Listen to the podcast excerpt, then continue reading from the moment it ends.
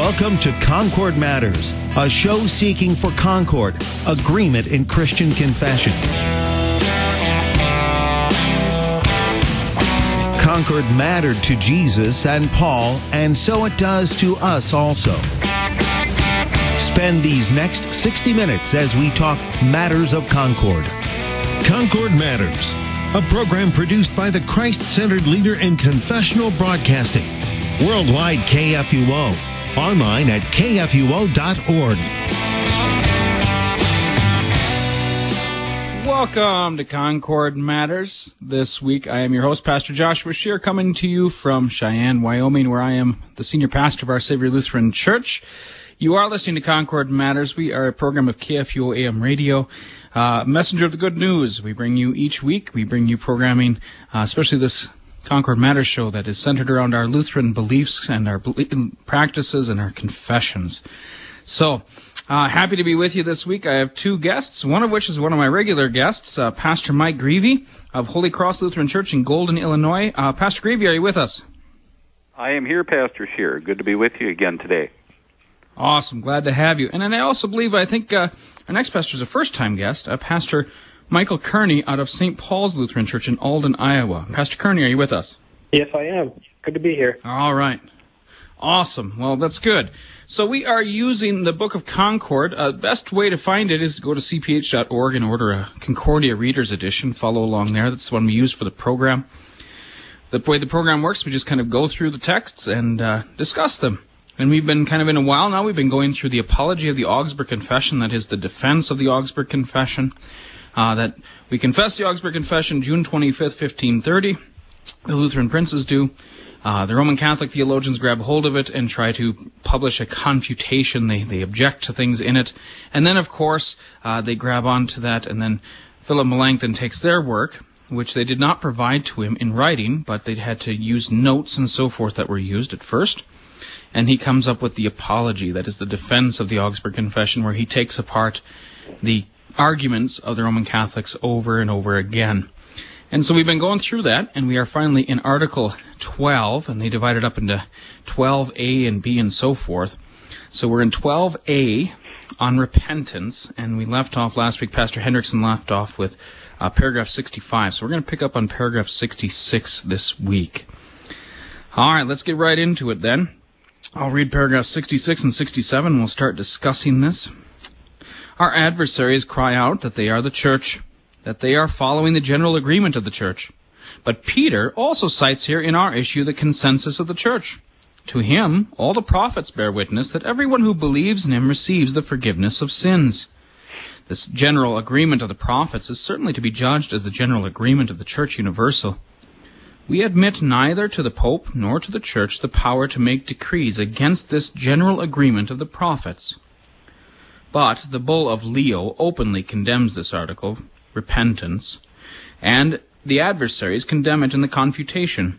It is clear what sort of a church we must judge these men to be. By their decrees they not only condemn the doctrine that we obtain the forgiveness of sins through faith, not on account of our works, but because of Christ, but they also give the command to abolish it by force and the sword, and by every kind of cruelty to put to death good people who believe this way. All right, so we've got a bunch of stuff in here. Uh, the irony is not lost that, of course, in confronting the Roman Catholic Church, uh, Melanchthon uh, quotes Peter, so that's uh, uh, their their first pope, so to speak, and he d- goes after them. Pastor Greevy, you want to set this up just a little bit? I mean, this is whole this whole section is about forgiveness being received by faith. So once again, we're back to justification. Did, would you just briefly set us up with this? Certainly, yes. That justification uh, is the teaching that we are freely uh, justified by the grace of God through, and then justifying faith is that that faith that grabs hold of the promises of God, uh, namely uh, the death and resurrection of Jesus Christ for all sins. And so, uh, justification really is the the central doctrine, uh, the, the, the heart of Christian doctrine upon which the church does uh, stand or fall.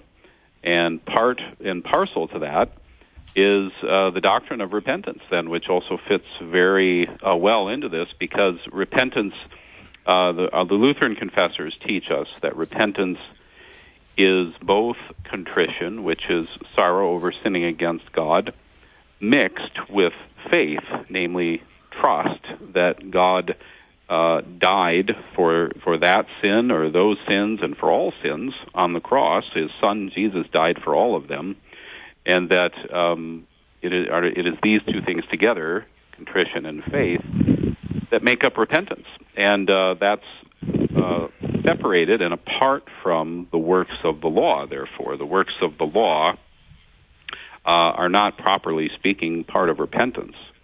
Um, Christ's works uh, in fulfilling the law perfectly on our behalf uh, is what justification is the heart of justification of the sinner. Yeah, excellent. Pastor Kearney, uh, he goes right here to Acts chapter 10, which, if I remember, is, is Peter speaking to the household of Cornelius, who's, who's, a, uh, who's a, actually a, a Gentile, um, who's not a Jew. Um, and they go there, uh, but they're going there in the face of this claim that the Roman Catholics are the church because they're following the general agreement of the church. And the, the following paragraphs are going to really deal with that. But how, how do we determine church? How, how do we determine what's church? Who's the church? Well, the, the definition that we give in the confessions is that the church is the gathering of the saints around the Word of God. And so uh, the church is not defined by genealogy as, as the Jews uh, thought it thought it to be, uh, nor nor is it defined by the hierarchy as the Roman Catholic Church would teach. Uh, it, it's defined by the Word of God, the, the, the, proclamation of Christ and the gospel. And so, uh, so when we when we speak of the church, we are speaking of those who are gathered around the Word of God to to receive receive the Word of God from Christ, uh, which which is the gospel. Yeah, and, and, and of course, like I said, the irony of this, of course, is that the, the Roman Catholics had found everything on the primacy of Peter, and that, that is the basis of the, the papacy, uh, being the height of that organization and order to be the church. And yet here we're, we're citing actually Peter uh, speaking of, of salvation and, and so forth, forgiveness coming only by believing, by faith.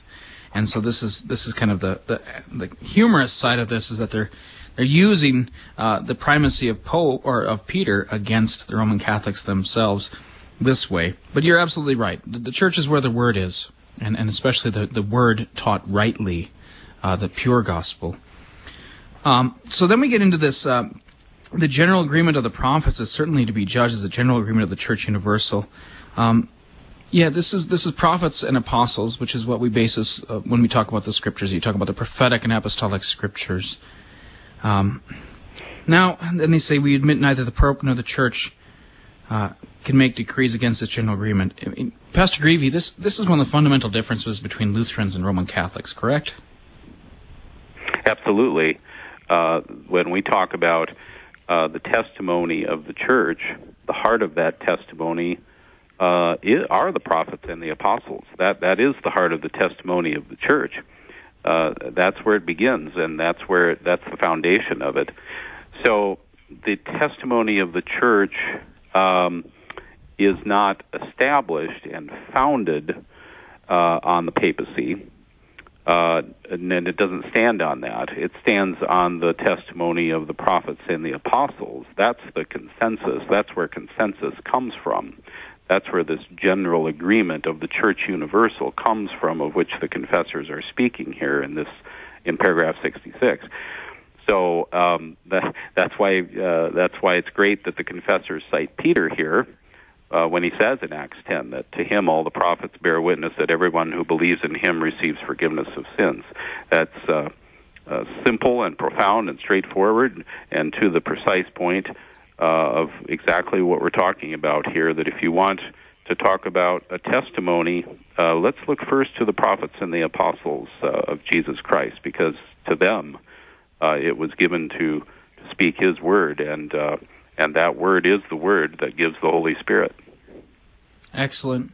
Also, not lost here is the idea that you know this is a sermon uh, recorded by the Holy Spirit of of the Apostle Peter, in which Peter is actually teaching doctrine And, and of course, there's a lesson for anyone who wants to write a sermon: is that, that sermons can be doctrinal. They they can teach what the scriptures teach, and uh, of course, they're the chief thing being the, the, salvation that is by faith in Christ alone. Uh, Pastor Kearney, um, it goes on to talk about this bull of Leo. It, is that talking about the, the excommunication of Luther?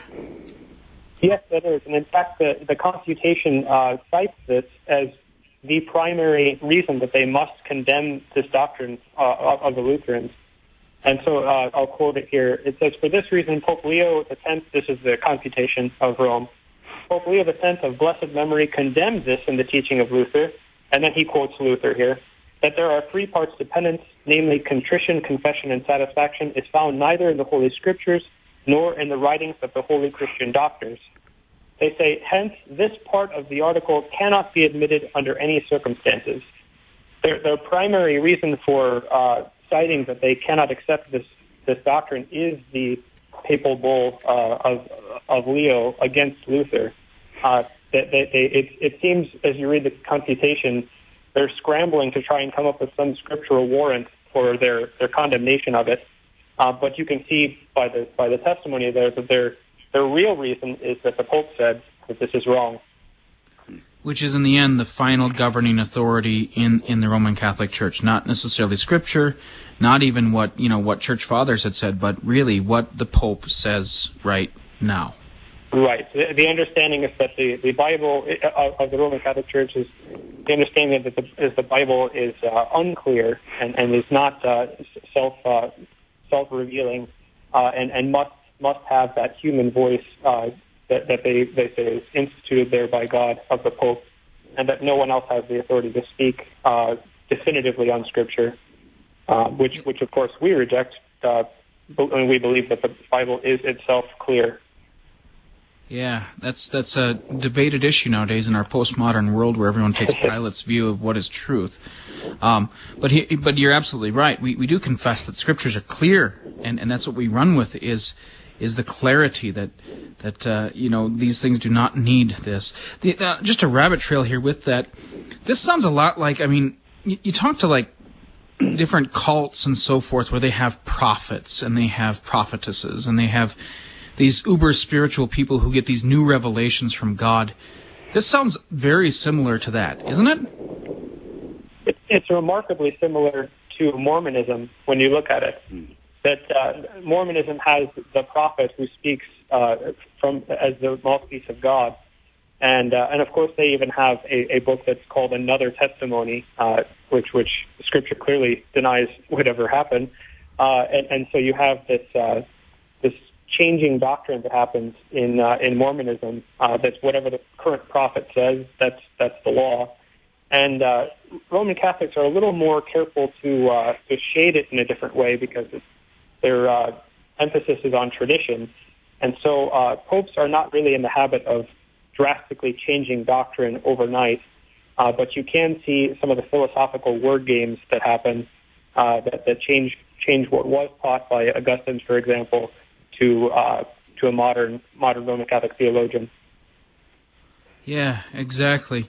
And of course, lest, lest we think that this is just only outside of our own our own walls, uh, this this temptation to have little popes, uh, to have this kind of ongoing revelation and, and, ongoing change in authority or change in meaning or, or things, is, is is also within our own walls as Lutherans. Um, this happens whenever we, we look outside of Scripture for for uh, an authority, whether it's a commission or, or something like that, we look to for a final answer on things, uh, or even or even if we look to you know uh, church uh, church leaders, uh, presidents, and so forth. That that no, the scriptures really need to rule in these things, and that and that is the Lutheran position. And it's it's sometimes easier just to look at those authority figures like a like a CTCR or a CCM or something like that, and uh, and just to kind of go with what they say. But really, in the end, as Lutherans, we need to go back to Scripture and show it clearly from there, because Scripture is going to clearly teach it if it is a teaching of Scripture. And so this is what we must strive to do, and we fight against that kind of instinct to just kind of go and appeal to some other human authority. Um, and, and so we need to do that as well. And it's always a good reminder for us as Lutherans to do that. All right, so let's move on. We'll go on to paragraph 68 through 69 here. They have famous authors, Scotus, Gabriel Biel, and the like, and passages of the Fathers that are quoted in a butchered form in the decrees. Certainly, if the quotations are to be counted, they win. For there is very great crowd of most silly writers on the sentences. As though they had worked together, they defend these fables about the merit of attrition and of works and of other things that we have mentioned previously. But let no one be moved by the multitude of citations. There's no great weight in the testimonies of the later writers. They did not create their own writings, but only by compiling from the writers before them transferred these opinions from some books into others. They have exercised no judgment. Just like petty judges, they have silently approved the errors of their superiors, which they have not understood. Therefore, let us not hesitate to use this saying of Peter, which summarizes the prophets and opposes ever so many legions of the commentators on the sentences. All right. So there we went a little bit further than what I suggested, but there we are. So, um, here you have, guys, uh, Pastor Greavy, what about this? I mean, the, what kind of things are the, the Roman Catholics going for here? They're, they're, going for fame. They have famous people doing this. They have um, multitude. They have so many. And then, of course, he says here they're quoted in a butchered form. What kind of what kind of authority is this? Well, this is really only the authority of man, and it's uh, what we might refer to as um, what what Pieper, Francis Pieper calls the uh, magisterial use of reason, as an example. So, in other words, it's reason exalting itself to a position higher than that of Scripture, and uh, that always fails. There's never it's never successful in the end. And so, uh, regardless of how many people get on board with it uh, and how much of a great crowd uh, they have, uh, still in the end, uh, it comes to nothing and it's brought to nothing. Um, so the confessors are encouraging us here to not be moved by the multitude of the citations. Um, their testimonies don't the the weight of their testimonies doesn't really hold water and so in the end they end up drying up and uh, coming to nothing. Uh, so again, we're brought back to the scriptures. We're brought back to the testimony of the prophets and the apostles over and against the testimony uh, of these men, uh, however great they may have uh, been in the eyes of other men. So, Pastor Kearney, does this happen for us as Lutherans? Then, I mean, you want to talk about famous? I mean, we're we're named for Martin Luther. Um, does this happen for us that where we where we might have to take something of Luther's that he said or he wrote and and say, listen, no, you know, scripture scripture's not not really in line with that, so we can't we can't subscribe to that. Oh, absolutely. This is one of the, uh, the critiques that uh, uh, Roman Catholics and, and others, uh, non-denominational, all sorts of churches will will accuse Lutherans of, of, of following Martin Luther as our pope, as if as if whatever Martin Luther says is therefore inspired. Um, we are we are not followers of Martin Luther. We are followers of the confession of Martin Luther, which is the confession of Scripture. And so, uh, insofar as Luther uh, confesses clearly with the Scriptures, which by and large he does, uh, we would agree with him. But we are not bound to uh, to confess everything that he confessed, uh, especially if there's something he I, I can't think of anything off the top of my head, but uh, if, if if Luther were to say something that is outlandishly against the scriptures, of course we would say, well, my, my conscience is not bound to Martin Luther; it is bound to the scriptures. Yeah, I mean, well, I mean, like early on in his life, Luther hasn't jettisoned the idea of purgatory yet. I mean, yeah, that's a good example. Yeah. That's just one example. We we wouldn't canonize his view of purgatory because it doesn't agree with the canon of Scripture. So, um, I think it's always a good good reminder to remind us and and you know as as members of the Lutheran Church Missouri Synod, uh, we we subscribe to the to the Scriptures, the prophetic and apostolic Scriptures, and then we also subscribe to the 1580 Book of Concord, uh, the kind of stuff we're reading here in the Concordia Readers Edition. This is what makes a Lutheran. This is what defines what Lutherans believe. This is what informs what Lutherans do. Uh, so this is, yes, Luther is referenced. He's an author of several of the pieces in the Book of Concord. He's referenced several times as a, as the chief teacher of the Lutheran Church in the Book of Concord. So we, we, we pay all attention to that we can. But again, as you said, Pastor Kearney, Scripture dictates what of Luther's we accept versus what we would would maybe reject or ignore or whatever it would be. So this is always a, a good good reminder even for us. Um, and, and, and Pastor Greavy did a great job of reminding us, you know, the weight of the testimonies is of course found in the weight of Scripture, not in the multitude of, of, of people, not in their fame, uh, any of that stuff. It's all that's all extra. So let's let's move on here. We, we we ended with paragraph seventy, and let's go through seventy one through seventy three. So we just got done talking about Peter's uh, preaching, and in paragraph seventy one it picks up after that. The Holy Spirit's testimony is added to this statement of Peter. For the text speaks in this way. While Peter was still saying these things, the Holy Spirit fell on all who heard the word. Therefore, let godly consciences know that, God, what, that God's command is this. They are to believe that they are freely forgiven for Christ's sake, and not for the sake of our works. Let them sustain themselves against despair and against the terrors of sin and of death by this command of God. Let them know that this belief has existed among saints from the beginning of the world. For Peter clearly cites the general agreement of the prophets, and the writings of the apostles confirm that they believe the same thing. Nor are testimonies of the fathers lacking. For Bernard says the same thing in the words that are in no way hidden. It is necessary, first of all, to believe that you cannot have forgiveness of sins except by the indulgence of God, but add yet that you believe also this, namely, that through him sins are forgiven to you this is the testimony that the Holy Spirit asserts in your heart, saying, Your sins are forgiven you. For so the apostle concludes that a person is justified freely through faith. All right. So here you have the response. So not only are we going to cite Peter in the face of the Roman Catholic kind of insistence about, uh, you know, Peter's supremacy and the Pope's supremacy, but now we're going to add the fact, of course, that the triune God himself, the Holy Spirit, adds his testimony, of course, by granting faith uh, coming upon Cornelius and his whole household there in Acts chapter 10. Uh, so, so Pastor Greavy, uh, in this section, you know, you see Peter and the Holy Spirit used, and then you see, you know, God's command, and that this command of God does stuff. But then you have this wonderful thing. It says, you know, uh, let them know that this belief has existed among saints from the beginning of the world we only have like a minute or 2 mm-hmm. If you could just take a brief moment and introduce the idea of, of Lutheran Church as actually the Catholic Church versus the Roman Catholic Church. Right, Catholic, yes, meaning uh, meaning universal or of the whole. So, in other words, uh, when we st- when we speak about Catholicity, we speak about that which has been uh, believed, taught, and confessed really from the time of the apostles of Jesus Christ. That's what we that's what we're talking about when we say Catholic.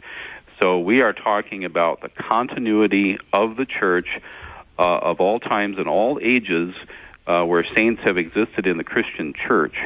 Uh, from from this time, really, uh, from the Book of Acts, really, uh, that we're looking at here onward, and that's really what we're talking about. And of course, we wouldn't um, we would actually say too. Well, of course, we would include uh, the Old Testament church as well. We're not. Uh, this is just you know referring here to the Book of Acts, but the point is that anybody who has trusted the promise of the Lord's word uh, throughout the history of God's creation is really part of the Church Catholic, and they're really in exactly. Uh, they, yeah, they're in the uh, they're in um, the realm of salvation, and they are saved by grace through faith in Christ and in that promise, uh, the promise of the seed of the woman, uh, goes all the way back to the garden. Yeah, in fact, you know, Genesis 12, Abraham is righteous by faith. Uh, that that is how he's righteous. That's before he does any works of obedience. He's already righteous because he believes in God. Right. He's counted to him as right. righteousness. All right, so we're going to pick up this discussion a little bit after the break, but we're coming up on a break here on Concord Matters on KFUO AM radio. Uh, so stay tuned. We'll have that little break, and we'll be back to discuss a little bit more about how the, the scriptures and the fathers and how the Lutheran Church is actually truly the Catholic Church. Uh, not Roman Catholic, but Catholic. You're listening to Concord Matters here on KFUO AM Radio, the messenger of the good news. We'll be right back after a short break.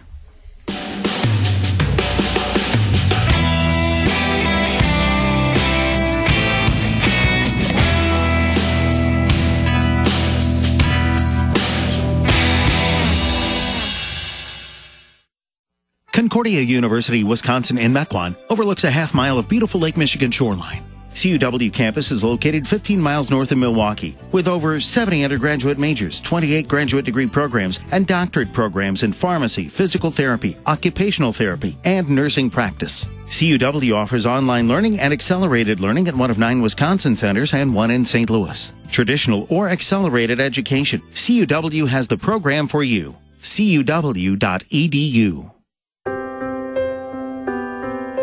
I was glad when they said to me, Let us go to the house of the Lord. Psalm 122, verse 1. Each weekday, the servants of God at the LCMS International Center gather together to receive the gifts of God in His Word. I invite you to join us weekdays 10 a.m. for a live broadcast of daily chapel services on KFUO, Christ for you anytime, anywhere. Hi, this is Pastor Stanis Stanley inviting you to join Christian Friends of New Americans on Saturday, April 28th at Concordia Seminary for our Freedom 5K run and walk. The cost is $30 per person. Seminary students and some families are free. If you're not able to participate, you can support a refugee child. Do it for fun and do it to help refugees and immigrants learn about Jesus. For more information or to register, cfna-stl.org slash walk. Proverbs 27:17 tells us, "Iron sharpens iron, and one man sharpens another." That's why weekday mornings at 8 a.m., two Missouri Synod pastors test their mettle against the Holy Scriptures, certain that not only will they come out better for it, but so will you. The sword of the Spirit is sharp to the touch, but you need practice wielding it. Check out Sharper Iron, 8 a.m. every weekday on Worldwide KFUO. Miriam, Leah, Esther, Rachel. Did you know there are over 700 women mentioned in the Bible and that over 100 of those are named? According to one author, over 75 women in the Protestant Bible speak, with the Shulamite woman from Song of Solomon, Naomi, and Hannah included on the list of 10 women who speak the most in the Bible, and Jesus' longest conversation described in the Gospels with a woman at the well. Many of the Bible's women could be considered heroes. Moses' sister Miriam, Rahab, a spy who helped the Israelites conquer Jericho, the young widow Ruth, who was devoted to her mother-in-law, Esther, a Jewish queen who prevented the extermination of her people. And Jesus' mother, Luke 128 described as the one the angels greeted saying, "You who are highly favored." Brought to you by Museum of the Bible in Washington, D.C.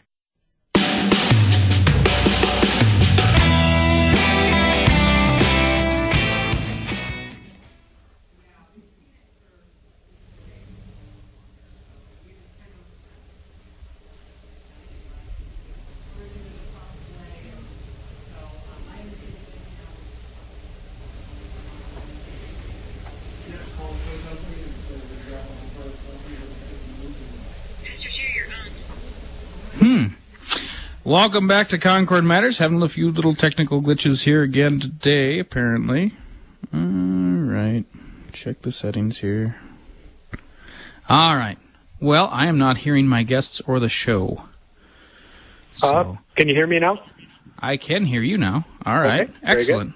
I'm here too. All right. Can you hear me? You're there, there too. All right. Sounds good. I'm just not hearing myself. That's okay. I can hear myself when I talk. so, sounds good. All right. So we left off before the break talking about uh, the Catholic. That we were talking apology of the Augsburg Confession. We were in paragraph 73, Article 12A on repentance, and we were talking about how that, that this belief that, that forgiveness has been received by faith is not only prevalent, of course, in Acts chapter 10 in Peter's preaching, it's confirmed in Acts chapter 10 by the Holy Spirit giving, coming to Cornelius and his household, but then also it adds in there about how uh, this has been existed since the beginning of the world. We kind of talked a little bit about that. Pastor Greavy talked about, uh, you know, how promise the seed. Abraham is counted as righteous before. So from the very beginning, this has been the way of salvation, the way of forgiveness. And and so we got to this, and I'm thinking, uh, whether you're on the one year or the three year, uh, you had a chance to, to hear the Good Shepherd lessons in the last couple Sundays. Uh, so so Pastor Kearney, could you talk a little bit about the, the Good Shepherd narrative, how this might relate to this? Yes. So so uh, every every week whether you are, confessing the Apostles' Creed or the Nicene Creed or even the Athanasian Creed, we have this uh, this confession of faith that we believe in the one holy uh, Christian, or if you're an old TLH guy, uh, Catholic faith, right? The, the one holy Christian or Catholic and Apostolic faith. Uh, that uh, when, when we say that, we're not uh, we're not saying that uh, that the, the Lutheran Church is the uh, is the only church that has ever ever had this faith. Uh, we are saying that the Lutheran Church is is properly connected to that one faith that goes all the way back to beginning of time with with the uh, with the seed of, of Adam, uh, with seed Eve rather, the, the uh, promise of that seed. And so we have in Ephesians four, it says uh, that uh, there is one body and one spirit, just as you were called to the one hope that belongs to your call, one Lord, one faith, one baptism, one God and Father of all, who's over all and through all. And so when we when we speak of being Catholic, that's really what we're talking about there is that we are we belong to the one Christian church uh, on earth that, that, that is connected to the saints in heaven. And then Jesus yeah. clarifies this with, for us with the uh, the Good Shepherd uh, narrative here, where he, he he says, "I am the Good Shepherd, and uh, the sheep hear my voice, and, and he calls his own sheep by name and leads them out. When he has brought out all his own, he goes before them, and his sheep follow him, for they know his voice." Uh, we we are not unified by uh, by human institution uh, or or by any structure of the church or of any kind of uh, councils or, or synods that we, we come up with. We are unified by listening to the voice of our one shepherd, and, and by listening to to him uh, through the voice of Scripture. We we do uh, we are grafted into that one vine. To use another another example there, uh, we are grafted into the one vine of Christ, which gives us that Catholic uh, standing that uh, is not dependent on who happens to be the elected official of our church body at every, any, any given time, but is dependent entirely upon the common confession of the faith uh, derived from Scripture, which never changes. Yeah, and this this is the constant temptation we have uh, as as as sinful human beings. Though we we're always we, we think that Christ's voice isn't enough, and so we need to have another another kind of authority. And so I just heard it recently put that you know everybody wants a pope, and uh, and of course that's uh, that's just it's true, but of course it's it's bad. it's not good for you that uh, that you would want this other outside of Scripture, outside of Christ's teachings, kind of voice to tell you what to believe and what to do. Um, so well, that's. Uh, and this is also yeah. important for us to note. Uh, one of the common complaints against Lutherans from Catholics um, I, I, I was I, uh, I'm a former Catholic, and so I, I know these complaints quite well, hmm. as I said them myself at times.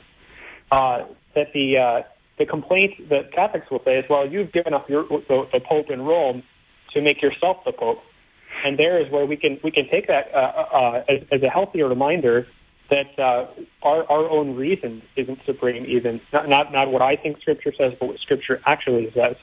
So this is where the clarity uh, of Scripture is so foundational to the Lutheran Church that uh, that we we must confess this and and defend it uh, every core of our being, uh, because it is we, we do not have the Pope of ourselves. We have not given up the Pope in Rome for our own uh, papish uh, way, ways, but uh, rather that, uh, that that the Scriptures themselves speak clearly, and uh, and we are governed by the one Shepherd and not by our own reason.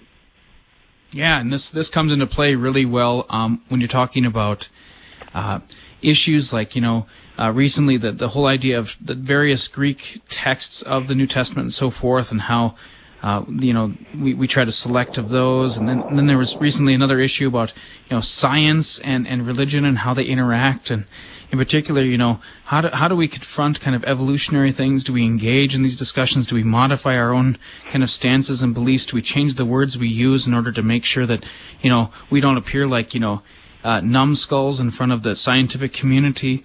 Um, all, the, all these strange, strange things, uh, that, that just are, no, the voice of the shepherd's there. The word of God is clear on these things.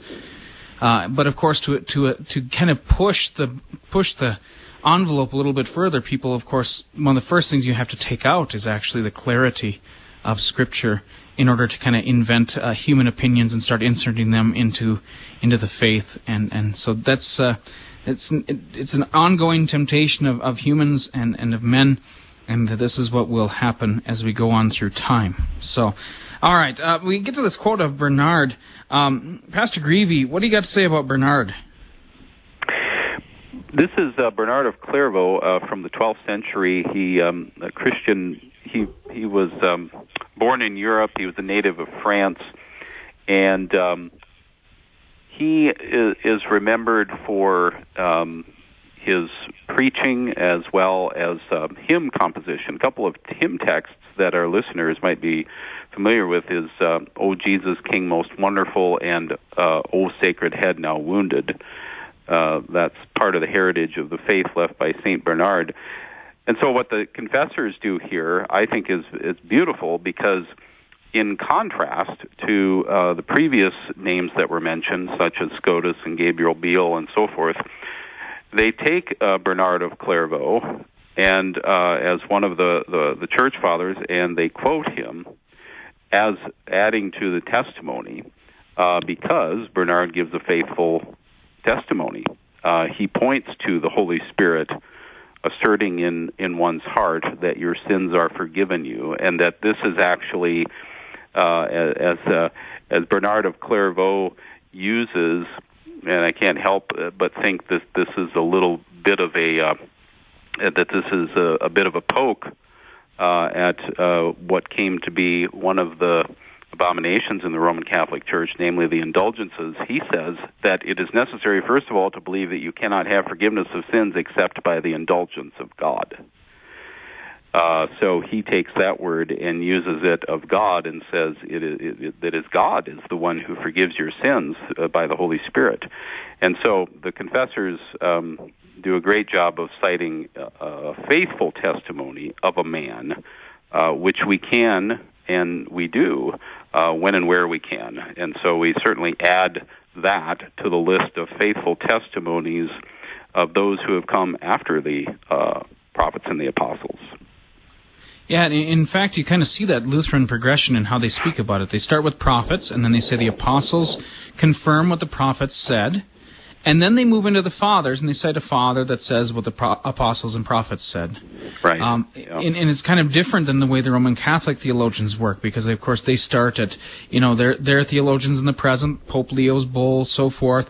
They move on to recent medieval theologians and their opinions from Peter Lombard's sentences and so forth.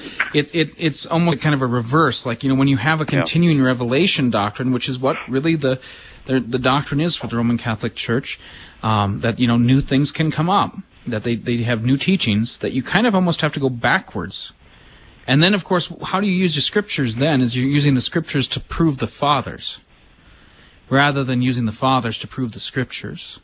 And, right. and that is a right. that's a huge difference in, in how how history, church history, is used uh, in relation to scripture, and uh, a good reminder of, of the Lutheran practice, which is you, you start at scripture, and then you give the faithful witnesses to scripture from history rather than you start at uh, theologians that agree with you and then you find your way back into the scriptures and hunt and peck for things that you think will mean to support you. So right, and that's the very thing that the that the the scripture does. I can't uh, cite the chapter and the verse at the moment, but it speaks about um, uh, the prophets and apostles uh, being the foundation, but Christ is the Christ is the cornerstone.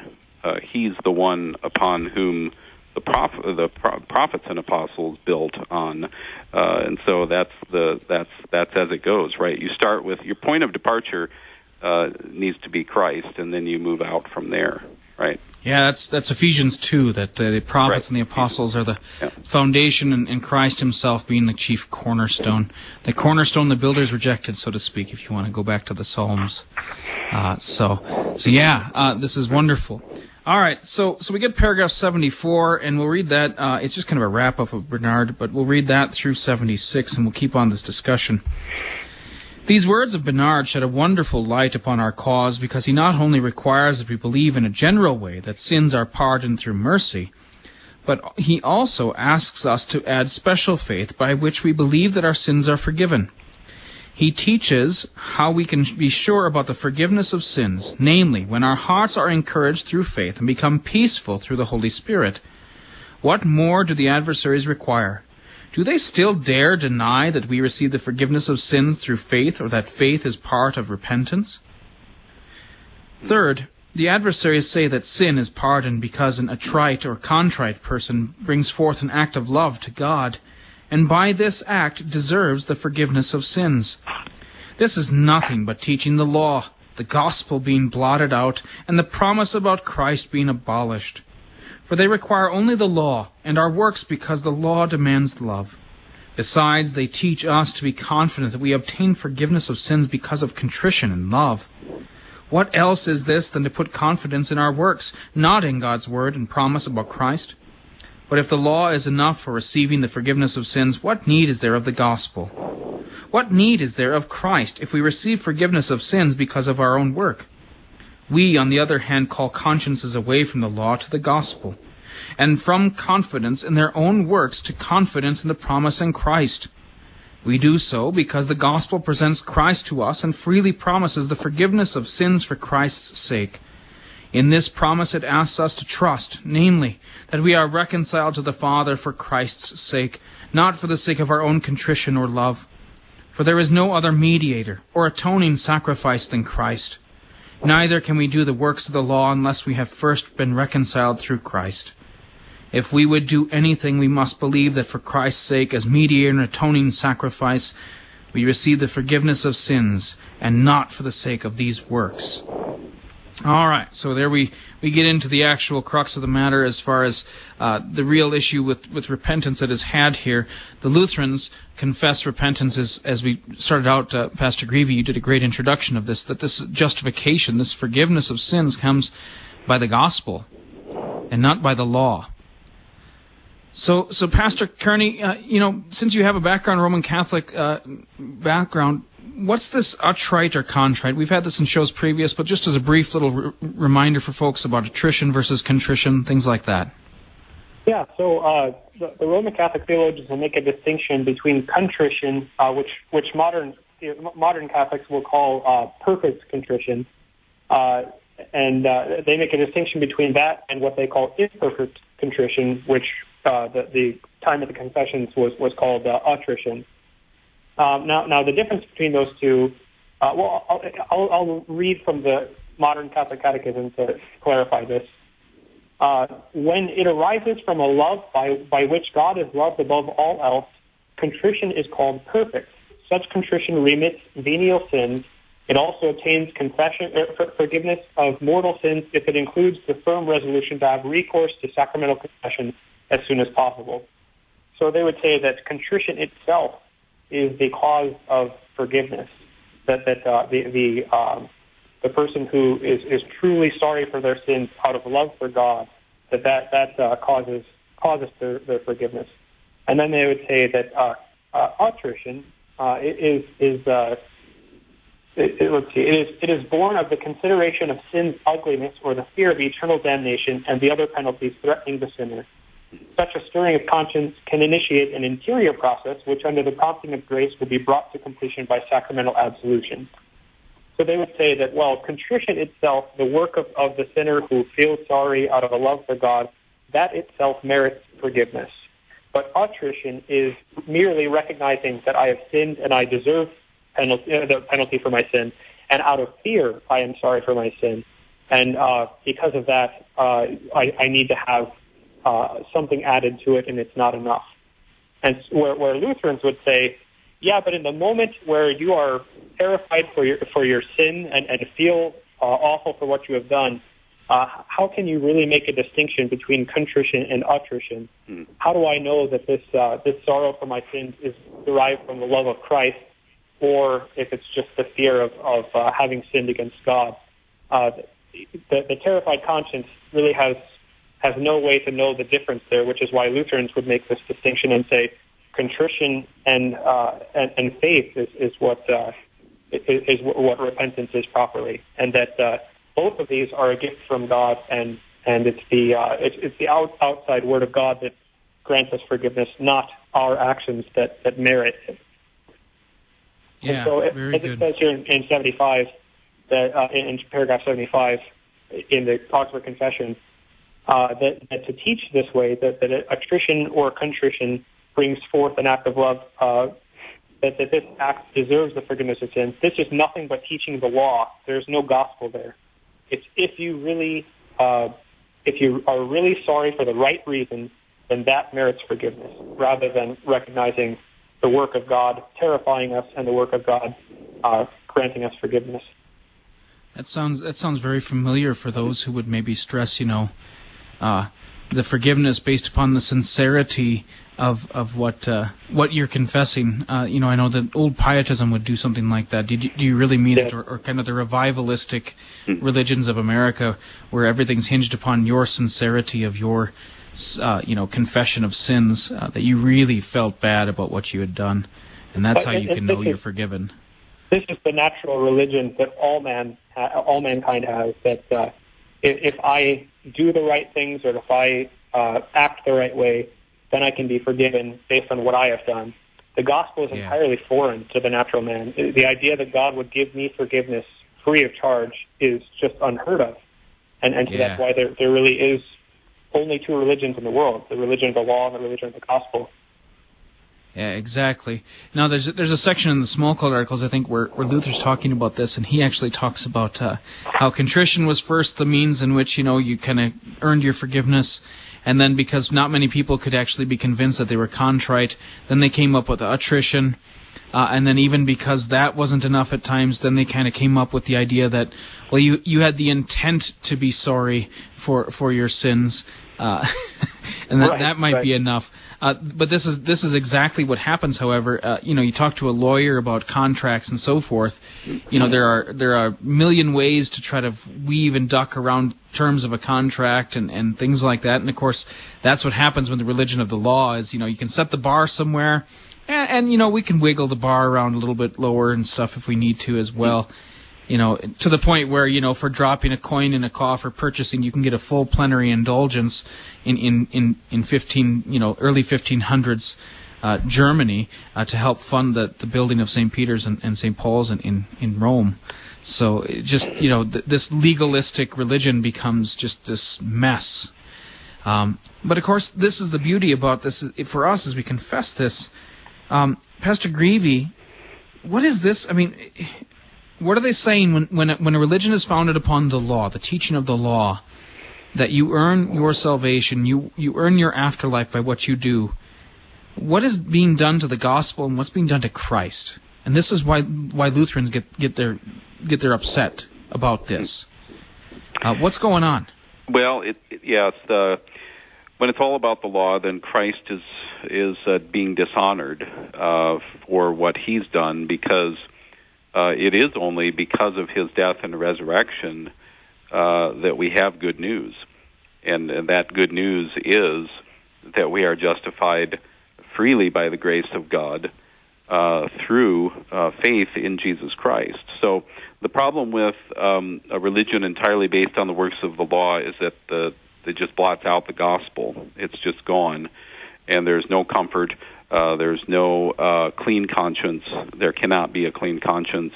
Uh, one is always going to be wondering whether or not uh, he's sorry enough, or or how does he know if he's sorry enough? How does he know he's not sorry enough?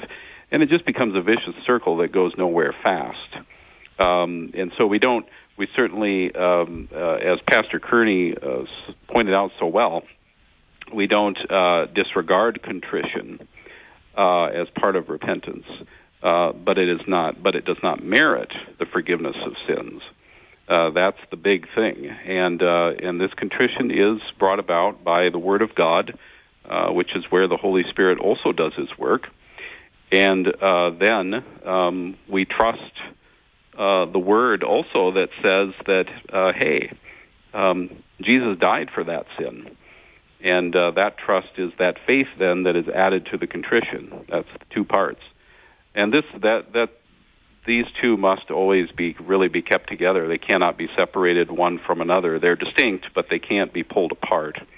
Uh, because to pull them apart, then um, you know, I suppose one would could probably say that uh, that faith without contrition could lead to um, a a, a too comfortable life, I suppose. One that one that would uh, almost be a licentiousness. That one could say, well, you know, I've got faith, so I can do whatever I want, uh, and I don't have to worry about the law.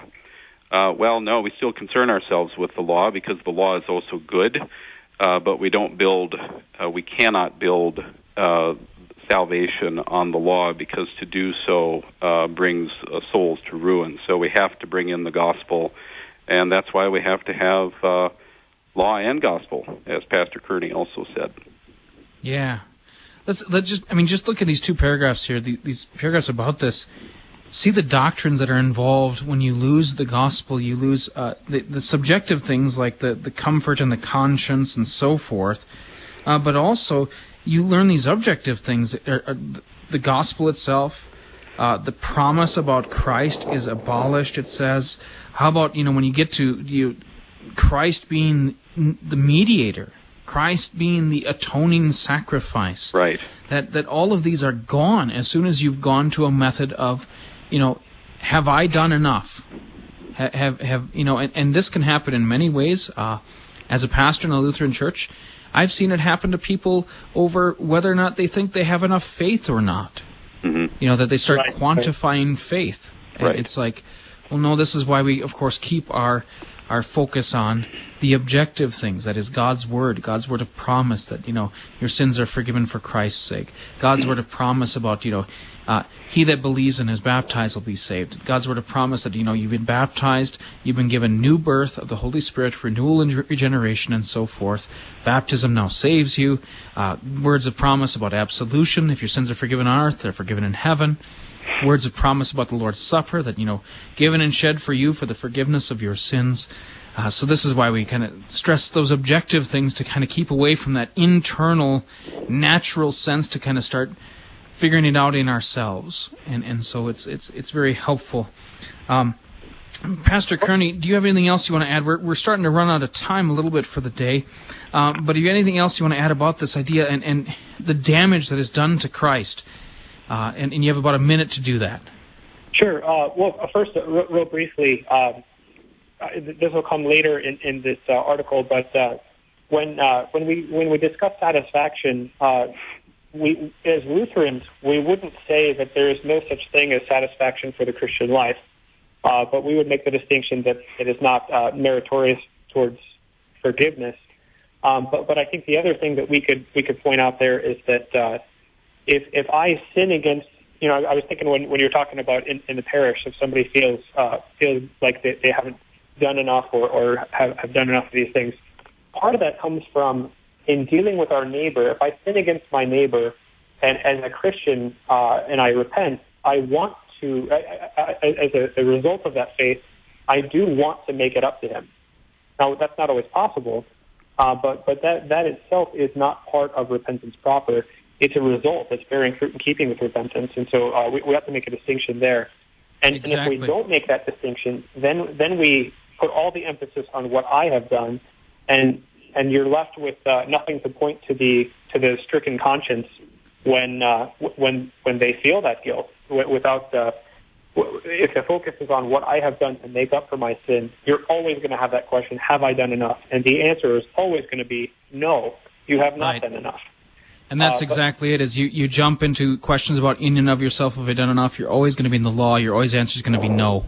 And yeah, of course, this is why the Lutheran Church is so strong to stress the gospel that is Christ's work, Christ's promise, these gifts which are for you and for your forgiveness and, and so forth. Uh, you've been listening to Concord Matters here on KFUO AM radio. Uh, we're coming to the end of our program today. We've been discussing the Apology of the Augsburg Confession. I want to pass, uh, thank both Pastor Greavy and Pastor Kearney uh, for contributing today to our discussion. And uh, yeah, go to church this weekend. Hear the gospel. That's good for you.